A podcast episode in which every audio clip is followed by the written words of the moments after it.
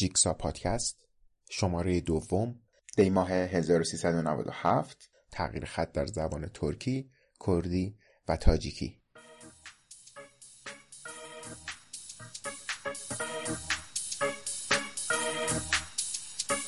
سلام من مهرات هستم و در این قسمت پادکست همراه با سارو می‌خوایم از موضوعات جالبی صحبت کنیم که تا به حال نمی‌دونستیم و فکر می‌کنیم که دونستنشون شاید به نفعمون باشه.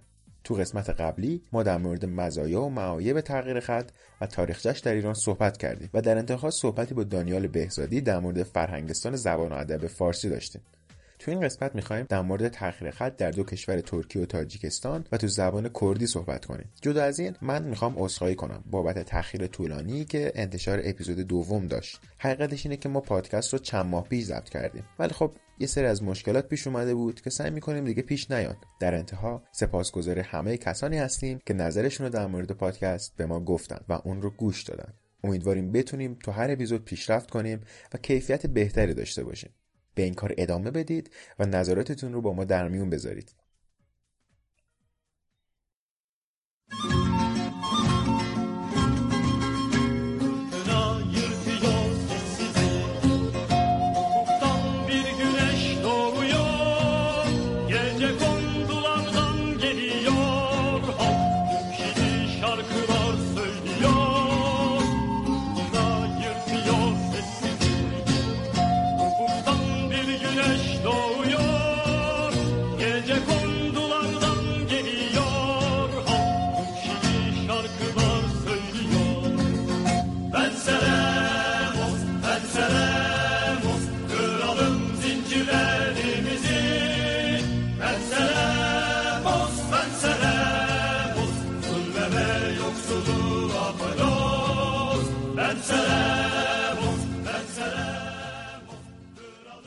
برای اینکه از تغییر خط توی زبان ترکی بگیم اول باید سفری داشته باشیم به ابتدای قرن بیستم.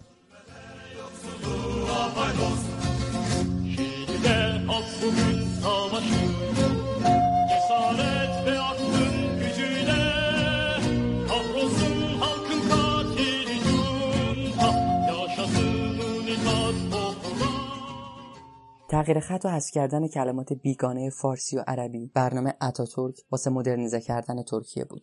اینکه فرهنگ جدید و مدنیت جدید رو وارد ترکیه کنه و فرهنگ قبلی رو بذاره کنار و با این کار به دموکراسی و سکولاریزم برسه. یعنی همون عقیده جدای سیاست هستیم.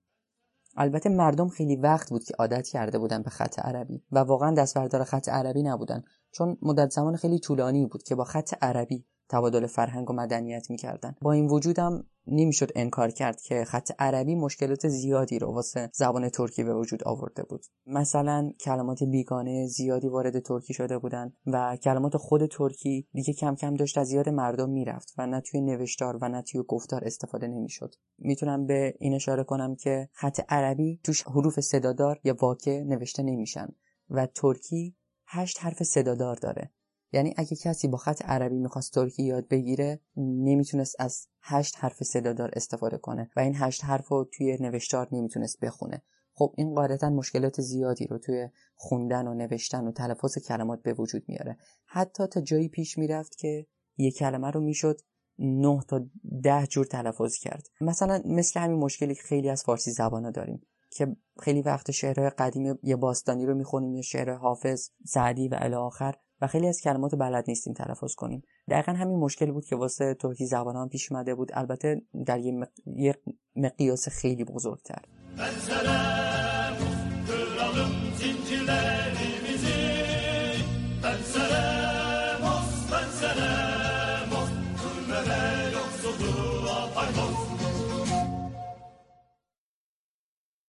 مردم ترکیه هم کم کم متوجه این قضیه شدن. حتی مردم عامه و حکومت مرکزی بخصوص با شروع استفاده از تلگراف و مطبوعات و روزنامه فهمیدن که نه واقعا خط عربی جوابگو نیست و باید یه خط دیگه استفاده بشه. جالب اینجاست بدونید که دوره دولت اتاتورک اولین زمانی نبود که پیشنهاد تغییر خط به لاتین داده شد. قبل اون و توی دوران امپراتوری عثمانی این پیشنهاد توسط نهضت اصلاح طلب به اسم تنظیمات داده شده بود. هرچند باش قاعدتا موافقت نشده بود چون خط عربی خط مقدسی بود. و خط متون مقدس بود و نمی‌شد کنارش گذاشت و خط لاتین خط دشمنا و الی بود. برای آخرین بار پیشنهاد خط لاتین تو دوره اتاتورک باز مطرح شد و بحث زیادی هم بین مردم شروع شده بود. خیلی هم می‌گفتن که نه خط عربی نباید اصلا عوض بشه و ما به لاتین تغییر نمیدیم این خطو. باید به جاش خط عربی رو اصلاح کنیم و بهش نشانه های ثانوی رو اضافه کنیم که بتونن نشانگر آواهای ترکی باشن. Bu kutlu güne kavuşmanın en derin sevinci ve heyecanı içindeyim.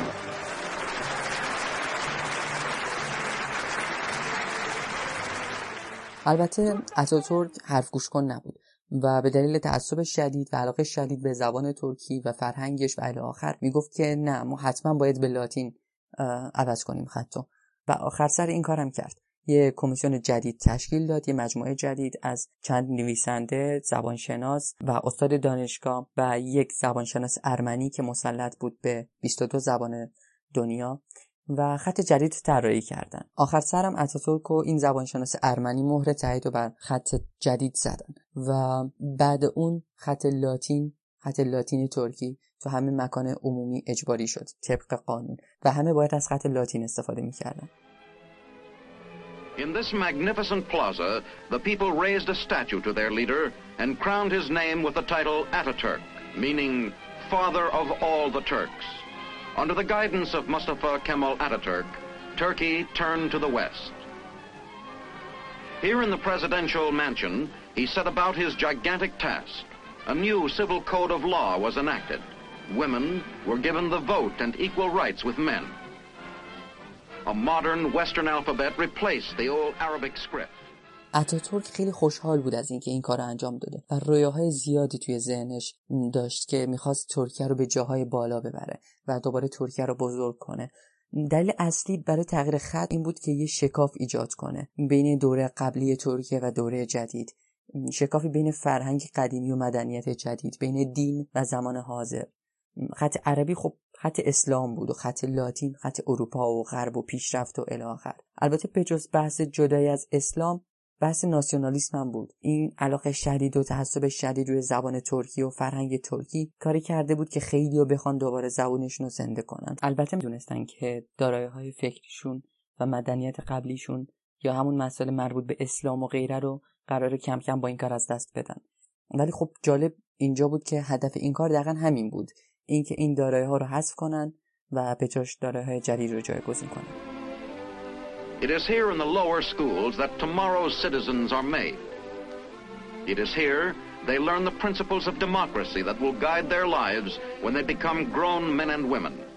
Today, most of the younger generation can read and write the new alphabet. Considering that only one in ten could even read in 1923, this is a singular achievement.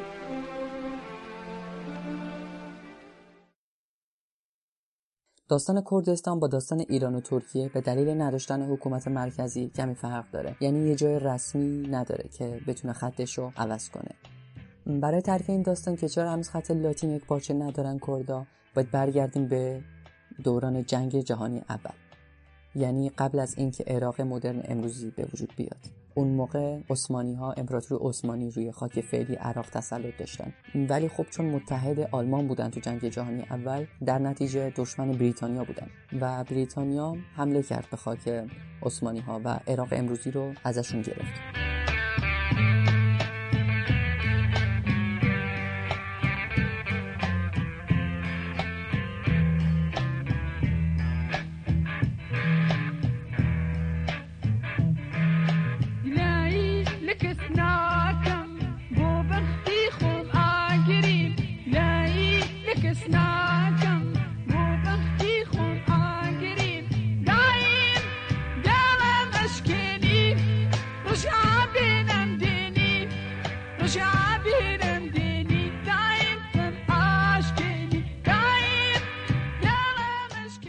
در مورد داستان یه زن که خیلی روی این وقایع تاثیر داشت براتون بگم. اسمش گرترود بل بود. سال 1868 به دنیا آمد. تحصیلاتش رو تو آکسفورد طی کرد. واقعا ذهن شگفت انگیزی داشت. تو همون دوران اولیه زندگیش تونست هشت زبون رو یاد بگیره کامل. بعد از چند سال به سمت خاورمیانه اومد. برای دیدن یکی از اقوام نزدیکش. ولی خب وقتی دنیا خاورمیانه رو دید بخصوص دنیا عربا عاشقشون شد. عاشق فرنگ عربا شد عاشق مردم شد عاشق صحرا شد و اونجا موندگار شد. آره. کم کم اطلاعات خیلی زیادی کسب کرد و میشه گفت خبره و متخصص دنیا خاورمیانه بخصوص دنیا عربا شد. دوران جنگ جهانی اول حکومت بریتانیا از گرترود بل خواست که نیروهای بریتانیایی رو از صحرا و جاهای دیگه رد کنه تا بتونن به عربا برسن و دنیای عثمانی ها رو با خاک یکسان کنه. بل خیلی تاثیرات زیادی روی خاورمیانه گذاشت. دوستای مهم و خیلی نزدیکی هم داشت. برای مثال اسم یکیشون چرچیل بود وینستون چرچیل که اون موقع وزیر هوا و جنگ بریتانیا بود. دوست بعدی گرترود بل کسی بود به اسم تی ای لورنس یا توماس ادوارد لورنس که شاید اسمش هم شنیده باشید. معروف به لارنس عربستان. فیلم خیلی معروفی هم به همین اسم ساخته شده لارنس عربستان که وقایع اون موقع جنگ جهانی اول نشون میده. پیشنهاد می‌کنم حتما ببینید. بل گرترود بل یعنی چرچیل و لارنس خیلی به هم نزدیک بودن و امروز به معمارهای عراق امروزی معروفن. این سه شخص توی فکرشون ساختن کشور جدیدی رو دنبال می‌کردن. اینکه یه جای جدید رو بسازن. عثمانی ها خب کنار رفته بودن و الان وقت اومدن یه حکومت جدید بود. یه پادشاهی جدید. وقت عربا فرا رسیده بود و به هم پیوستنشون.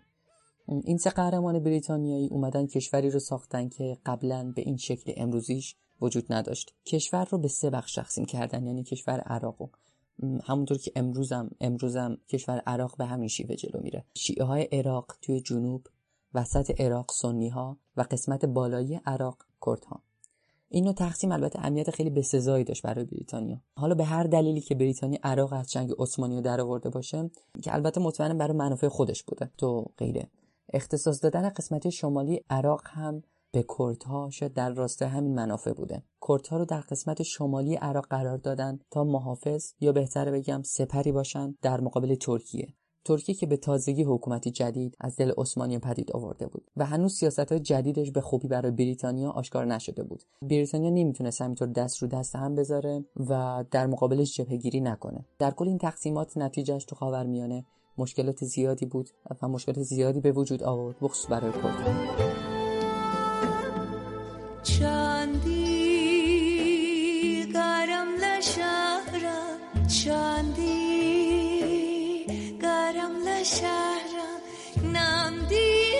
وقت جوان بی.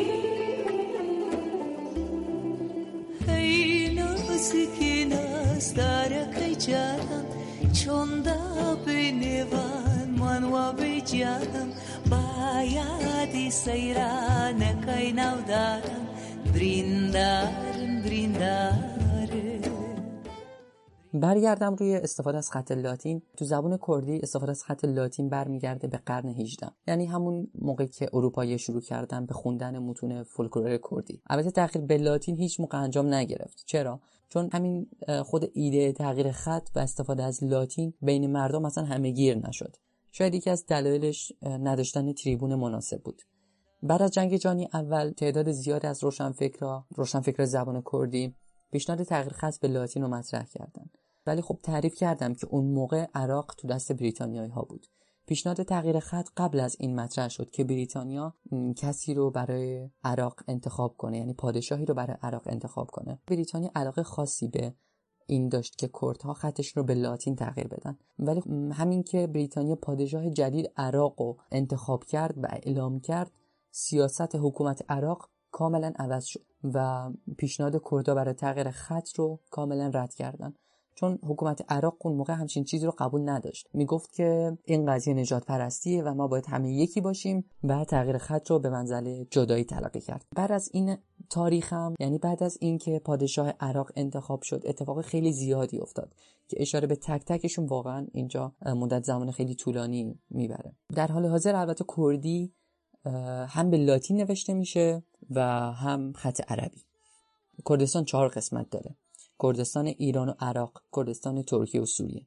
توی کردستان ایران و عراق مردم از خط عربی استفاده می‌کنن برای نوشتن کردی. و توی و توی دو بخش دیگه یعنی ترکیه و سوریه از لاتین استفاده می‌کنن. دلیلش چیه؟ تو ترکیه دلیلش اینه که حکومت مرکزی و کل کشور از خط لاتین استفاده می‌کنه. پس بخش کردیش هم که شامل همون کل ترکیه است از لاتین استفاده می‌کنن. توی سوریه هم واقعا بخش کرد سوریه یه جورای انگار دیگه اهمیتی واسه حکومت مرکزی قائل نمیشه و هر طور که در مورد نوشتن هر طور که خودش دلش می‌خواد تصمیم می‌گیره و الان توی مدارس و مکان عمومی خیلی یا با خط لاتین می‌نویسه.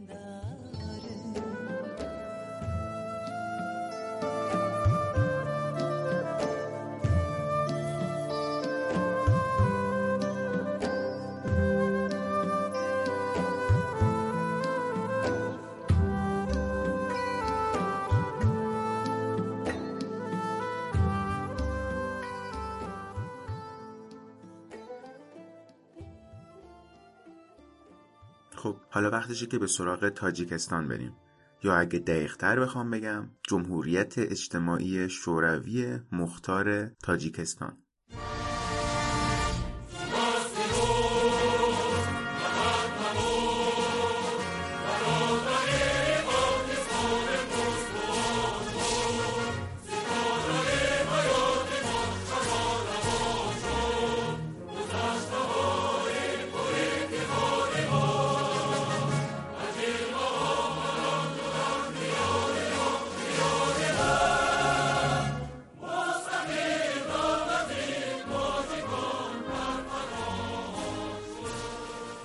اواخر قرن 19 روسیه و امیر بخارا به این منطقه‌ای که ما امروزه به اسم تاجیکستان می‌شناسیم حمله بردن و بدین ترتیب شمال تاجیکستان به روسیه تزاری رسید و جنوبش هم به امارت بخارا ملحق شد. در مورد روسیه تزاری شاید اطلاعاتی داشته باشید و اسمش شنیده باشید. اما اگه در مورد امارت بخارا اطلاعی ندارید یه دولتی بوده توی آسیای مرکزی که منطقه حکومتش از ازبکستان تا تاجیکستان و چند منطقه دیگه بوده که از سال 1785 تا 1920 میلادی وجود داشت. این امارت یا امیرنشین با فروپاشی امپراتوری نادرشاه افشار شکل گرفته بود. در واقع بعد از اینکه نادرشاه افشار اون منطقه رو از دست داده بود و با پیروزی بلشویکا و حزب کمونیست تو روسیه هم از پا افتاد. بعد از اونم جمهوری خلق شوروی بخارا. پنج سال توی اون منطقه بود و بعد از اون پنج سال با تغییراتی که جلوتر میگیم نام اون منطقه شد جمهوری خودمختار شوروی ترکستان. روس ها در واقع با این حمله ها و تسخیر کردن سرزمین به دنبال تحکیم مواضع خودشون بودن تو آسیای میانه و اینکه بیشتر به مرزهای تحت امپراتوری انگلیس تو هندوستان نزدیکتر بشن. رقابت بین امپراتوری بریتانیا و روسیه تو آسیای میانه بیشتر به خاطر همین بود روس ها این حرکت های اشغالگرانشون رو به سمت جنوب و تا اشغال شهرهای سیمیانه از جمله خارز، خیوه، تاشکند، خجند و مرو ادامه دادند و دولت های آسیا میانه به نوعی از مستعمرات روسیه تبدیل شدند. روسا تو سال 1905 عملا بخش اساسی آسیا مرکزی رو به امپراتوری روسیه ملحق کردن و تونستن با هندوستان هم مرز بشن.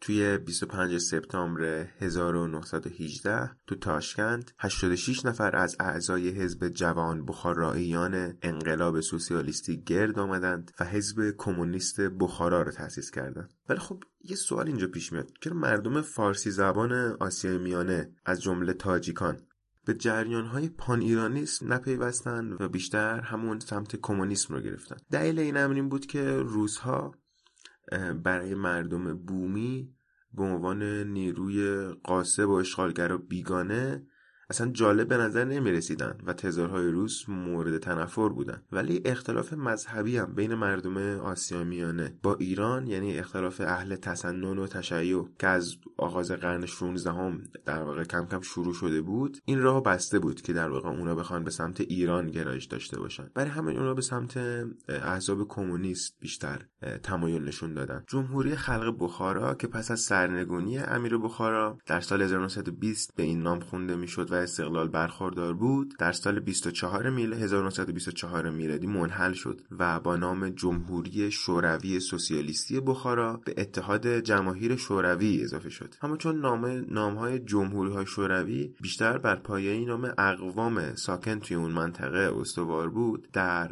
14 اکتبر همون سال عنوان نهایی جمهوری سوسیالیستی ازبکستان شوروی تثبیت شد. ازبکستان کم و بیش همون کل قلمرو امیرنشین بخارا رو در بر می گرفت که خب تو اون منطقه خیلی از تاجیکان زندگی می‌کردن ولی خب کلا نادیده گرفته شدن. لنین توی تابستون 1920 به اعضای کمیته مرکزی حزب سفارش داده بود که نقشه ترکستان رو آماده کنن و شرایط تقسیمات ملی مرزی آسیا میانه رو مطالعه کنن و یه برنامه ویژه تو این زمینه پیشنهاد کنن که اجرا شه. مؤلفین برنامه مرزبندی ملی در آسیا میانه می‌گفتن که هدف اصلیشون اینه که خلقهای پارچه پارچه شده را در دایره قلمروهای معین ملی جمع کنن. در واقع می‌خواستن نظم جدید اونجا پیاده کنن. در واقع همون اتفاقی که بعد از از بین رفتن حکومت عثمانی تو خاورمیانه افتاد. تو سال 24 لنین و یکی از مورخان تاجیک بر این عقیده است که در گذشته اوضاع و احوال نظامی و سیاسی منطقه مساعد نبود و مسکو می‌خواست با این تنظیم و آماده ساختن تقسیم بندی فرصت می‌خواست که بتونه به اجرای مقاصد سیاسیش تو اون منطقه کمک کنه. همچنین مسکو می‌خواست با این تقسیم بندی ملی دولتی به جهانیان نشون بده که می‌تونه مسائل ملی رو حل کنه. به رغم اینکه نقشه اتنوگرافی که به طور دقیق محلهای مختلف سکونت اقوام رو تو آسیای میانه نشون بده وجود نداشت و مزرعه هنوز فرصت نشده بود به شکل دقیق و خیلی علمی بررسی بشه نقشه سیاسی لنین و استالین تو مرزبندی آسیا میانه با شتاب و عجله اجرا شد و تو 27 اکتبر 1924 این برنامه تصویب شد. تو این برنامه داخل خود یه منطقه شرق بخارا یه جمهوریتی رو تأسیس کردن دقت که این کشور نیست. در واقع توی جمهوری سوسیالیستی ازبکستان شورویه هنوز هم به اسم جمهوریت اجتماعی شوروی مختار تاجیکستان. در واقع یه خودمختاری داشتن صرفا ولی در واقع اکثریت تاجیکا هنوز توی خود ازبکستان زندگی می‌کردن در کنار ازبک ها و شهرهای بزرگشون هم اونجا بود هنوز هم. توی 25 مارس 1926 نخستین جشن تأسیس این جمهوریت تو دهکده دوشنبه برگزار شد که صرفا یه دهکده بود در واقع اینجوری بود که مجلس جشن یک ساله جمهوری تاجیکستان با زبان ازبکی افتتاح شد و با زبان ازبکی صحبت می‌کردن توی افتتاحیش. که این این کار خیلی نارضایتی و مخالفتی و توی حضار ایجاد کرد که اونا خب می‌خواستن این مجلس با زبان تاجیکی پیش بره که مخالفین هم پا شدن مجلس رو ترک کردن. در واقع داخل ازبکستان سری پانتورک ها بودند که باور داشتن که زبون اصلی تاجیکا ازبکیه اما اونا زبونشون رو فراموش کردن. و دارن تاجیکی صحبت می‌کنن. و از این رو این سران جمهوری ازبکستان داشتن تلاش می‌کردن که زبون تاجیکا رو برگردونن به زبان اصلیشون یعنی ترکی. و دلیل اینکه توی جشن تاسیس هم تو مجلس به زبان ترکی شروع کردن به صحبت همین بود.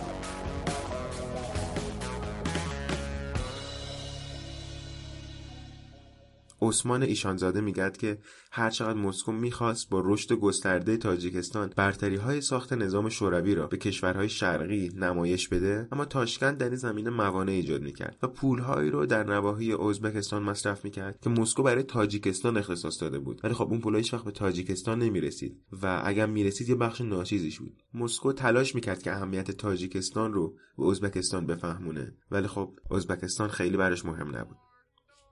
خب دقت کنید که ما الان همون تو دهه 1920 هستیم. می‌خوام اینجا الان یه سری بزنیم دوباره به ترکیه. ترکیه تغییر خط رو تو سال 1928 اعمال کرد و از اون سال به بعد بود که الفبای لاتین اونجا استفاده شد برای زبون ترکی. ولی خب یه بخش بزرگی از کشورهای ترکی هم اگه دقت کنید تو آسیای مرکزی تحت تاثیر و حکومت شوروی هستند و جزو شوروی هستند نظریه‌ای تو این دوره وجود داشت که باید تمام مردم شوروی الفبای یکسانی رو داشته باشن و فکر می‌کردن که این کار باعث میشه جمهورها به هم دیگه نزدیکتر بشن. روسها حتی برای بررسی گذار خط زبان روسی به لاتین هم یک کمیسیون تشکیل دادن که البته موفق نشد و هنوز خط زبان روسی سیرلیکه ولی می‌خوام بگم که در این حد جدی بودن. تو سال 1921 تو تاجیکستان هم اما پذیرفتن الفبای لاتین اول تصویب شد. شمس الدین صالح پژوهشگر تاجیک بر این عقیده است که تبدیل الفبا آرزوی روشنفکران محلی بود و اونا فکر می‌کنن که با این شیوه می‌تونن مردم رو هرچی زودتر باسواد کنن و البته این آرزوی اونها با خواست مسکو همسو و یکسان بود. ازبکستان خیلی زود رسم خط لاتین رو پذیرفت. اما تاجیکستان هرچند تو حدود جغرافیای ازبکستان بود اما تصمیم گیری رو تو این زمینه به تأخیر مینداخت این جنبش ها در واقع مسکو هم وادار کرد که به نارضایتی و داد این تاجیک ها برسه و یه کشور مستقل یه جمهوری مستقل تو محدوده شوروی برشون تشکیل بدن. تاجیک ها می‌خواستن که بخارا و سمرقند ایالت های بخارا و سمرقند رو از ازبکستان پس بگیرن که ازبکستان اینو نمی‌خواست بهشون بده. یکی از شرایط تشکیل جمهوری مستقل تو شوروی نیازمند حداقل یک میلیون جمعیت ولی خب تو اون منطقه جمهوری خودمختار تاجیکستان فقط 850 هزار نفر وجود داشتن. که البته با در نظر داشتن استانهای تاجیک نشین ازبکستان راه حل این بود که یکی از این استانها رو ازبکستان به جمهوری تاجیکستان بده. که تاجیکستان جمعیتش به یک میلیون برسه. این جمهوری تازه تاسیس مستقل. ولی تاجیکستان مناطقی رو از قبیل سمرقند و بخارا و خجند طلب می‌کرد. ولی ازبکستان خب اونا رو نمی‌خواست بده. ولی مجبور بود روسیه بهش می‌گفت که یکی از استانها رو بده. ازبکستان پیش دستی کرد و استان خجند رو داد. تا یه وقت روسیه ازش نخواد که استانهای بخارا یا سمرقند رو بده. و اینجوری جمعیت جمهوری خودمختار تاجیکستان به بیشتر از یک میلیون نفر می رسید و شرایط تأسیسش آماده شده بود. ولی تو همین زمان بعد از اینکه تو دهکده دوشنبه این جمهوری تأسیس شد مسکو داشت روند تبدیل الفبا رو تو جمهوری های آسیای میانه ادامه می‌داد. تغییر الفبا انقلاب نامیده می‌شد و به معیاری برای سنجیدن صداقت ملت های آسیای میانه به ایدال های کمونیسم تبدیل شده بود. از سال 1927 یا همون 1306 که تازه رضا شاه داره پادشاهی پهلوی رو ایجاد می‌کنه تو ایران تغییر تدریجی خط از فارسی به الفبای لاتین در ابتدا آغاز شد تا اینکه در سال 1308 خط لاتین رسمیت پیدا کرد و تقریبا ده سال بعد یعنی سال 1319 یا 1940 میلادی الفبای سیرلیک جای اون رو هم گرفت.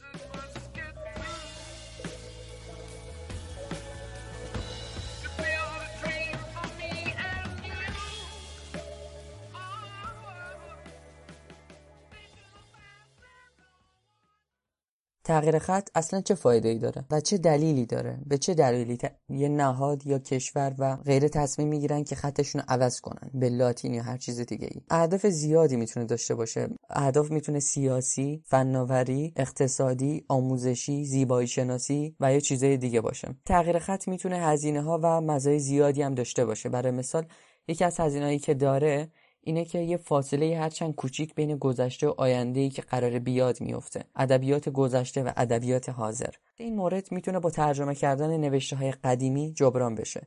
ولی بازم خیلی اعتقاد دارن که این فاصله ای که به وجود میاد رو نمیشه کامل جبران کرد. در مقابل خیلی هم میگن که اصلا لازم نیست جبران بشه. یعنی اون فاصله ای که ایجاد میشه به ضرر فرهنگ و جامعه نیست بلکه بلک. برای فهم این گفته باید به یکی از دلایلی که اتاتورک خط از عربی به لاتین یا همون خط رومی تغییر داد اشاره کنم. همونطور که تو بخش ترکی توضیح دادم بعد از پایگذاری ترکیه مدرن توسط اتاتورک خط رو به لاتین عوض کرد اتاتورک. و یکی از دلایلش این بود که می‌خواست فرهنگ اون موقعی که توی ترکیه وجود داشت و تقریبا 6 قرن تحت تاثیر عثمانی و اسلام بود رو قطع کنه. یه جورایی می‌خواست همچین فرهنگی کم کم کنار بره چون خطی که وجود داشت خط دنیای عرب و اسلام بود. ولی خط لاتین خط دنیای غرب و اروپا بود. با تغییر دادن خط می‌خواست وارد دنیای مدرن بشه. و به همین دلیله که خیلی الان موافق اینن که بعضی از متون الان فارسی که لازم نیست حتما باقی بمونن واسه آینده. البته این باقی نموندن به معنی حذف کردن کامل این متون نیست قاعدتا بلکه این نوشته همچنان وجود خواهند داشت. ولی خب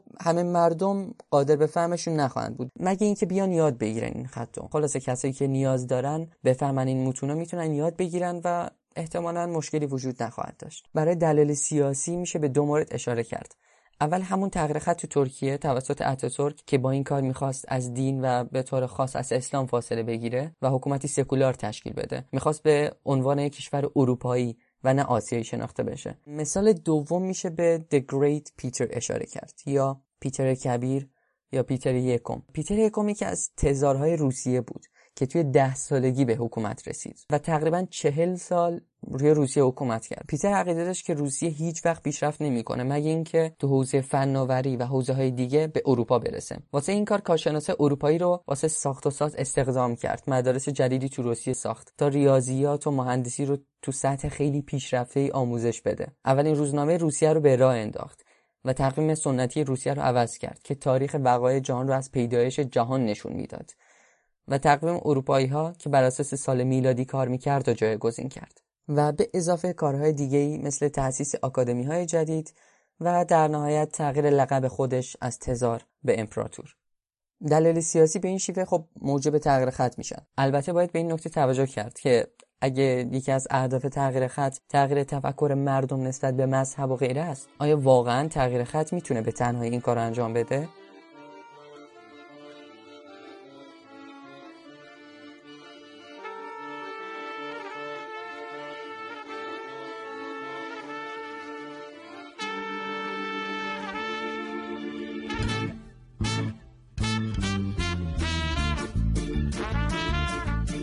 خیلی ممنون که ما رو تا اینجای پادکست همراهی کردید. امیدواریم که از این قسمت خوشتون اومده باشه و اگر اینطور بود اون رو برای دوستانتون که فکر می‌کنید اونها هم از این موضوع خوششون میاد بفرستید. تا قسمت بعدی و یه موضوع دیگه مواظب خودتون باشید.